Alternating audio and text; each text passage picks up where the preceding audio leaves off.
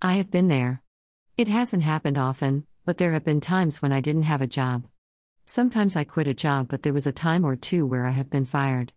Just because someone gets fired, people just assumed you must have did something wrong. But there are states where employment is considered at will and this means you can be fired from a job without there being a justified cause. And that's what I mean by I have been there. It sucks to have a job one day and through no fault of your own you don't have a job the next day. Millions of people are experiencing that right now and I want to tell you I understand your pain.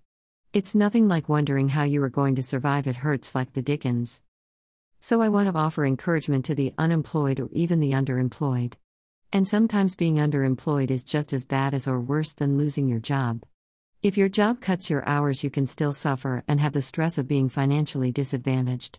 So, in this post, not only am I offering encouragement, I would like to give you some suggestions of ways to make money during the pandemic if you are unemployed or underemployed.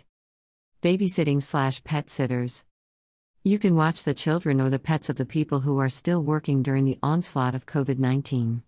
No, it may not be your normal profession, but if you happen to love children or pets, this is a job that can be done full time or part time and it will pay the rent. Know that this is not a job that you will succeed at if you do not like being around children or pets. Meaning, don't just do this job for the sake of needing a job, because while these jobs can be fulfilling, they are also very trying at times, you must understand this first. It can be a plus to be in these jobs because you can also do these jobs from the comfort of your home if need be.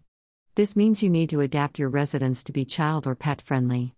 I would not advise that you be both a pet sitter and babysitter, because these are jobs that are high on supervision, so you do not need your attention divided in too many directions. Delivery drivers.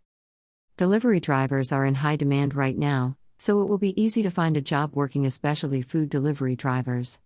A lot of restaurants have been closed off to in restaurant seating, and many have had to start offering delivery. This is the perfect opportunity for you to get a job delivering for companies such as Postmates or DoorDash. You may even get a job working for a restaurant directly as they adapt to operating during the pandemic. Many grocery stores may need more help as they transition into delivering its goods to people at home, and you can apply for jobs with them. While fast food delivery may or may not involve the use of your personal vehicle, some of the larger grocery store chains have vans or trucks they will provide. Working as a delivery driver for a grocery store is a lead up to my next job suggestion. Personal shopper. In addition to delivery drivers, some grocery stores need people to shop for people at home. You will be given a list of items and you go throughout the store and gather these items for the customer. Some places like Walmart already offer this service but have had to widely expand this service as more and more people are placing their orders online and then these orders need to be filled. You can also just offer your services as a personal shopper and charge a fee. Working as a personal shopper is a lead up to my next job suggestion. Stockers.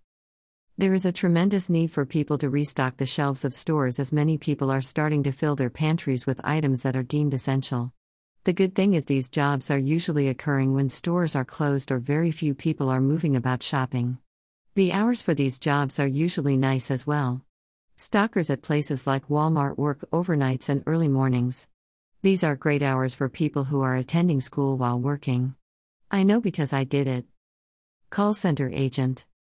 There are a lot of customer service agents that have already been working from home, but the need for them have grown as many companies need their employees to work from home.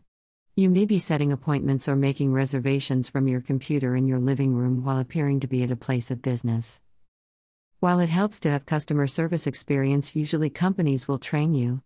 If you do not like talking on the phone, are not computer savvy, or don't like working from home, this is not the job for you. Also, you will be required to have a quiet place where you can conduct business uninterrupted, and if this is not available to you, then this will make you ineligible for this job. Remember to be safe no matter what job you choose to do. Still use social distancing measures, use masks, gloves, and hand sanitizer when applicable. Stay six feet away from people if at all possible. The good thing about these jobs is that some of them can supplement your income if your hours have been cut down.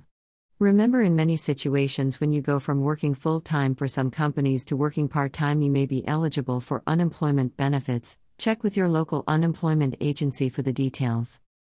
But what do I know? I'm just a bootleg sociologist who nobody will listen to, so I started a blog. What are your thoughts? Follow this blog at whenthiswomanspeaks.com. Facebook at When. Instagram at When Speaks. Twitter at Woman underscore speaking.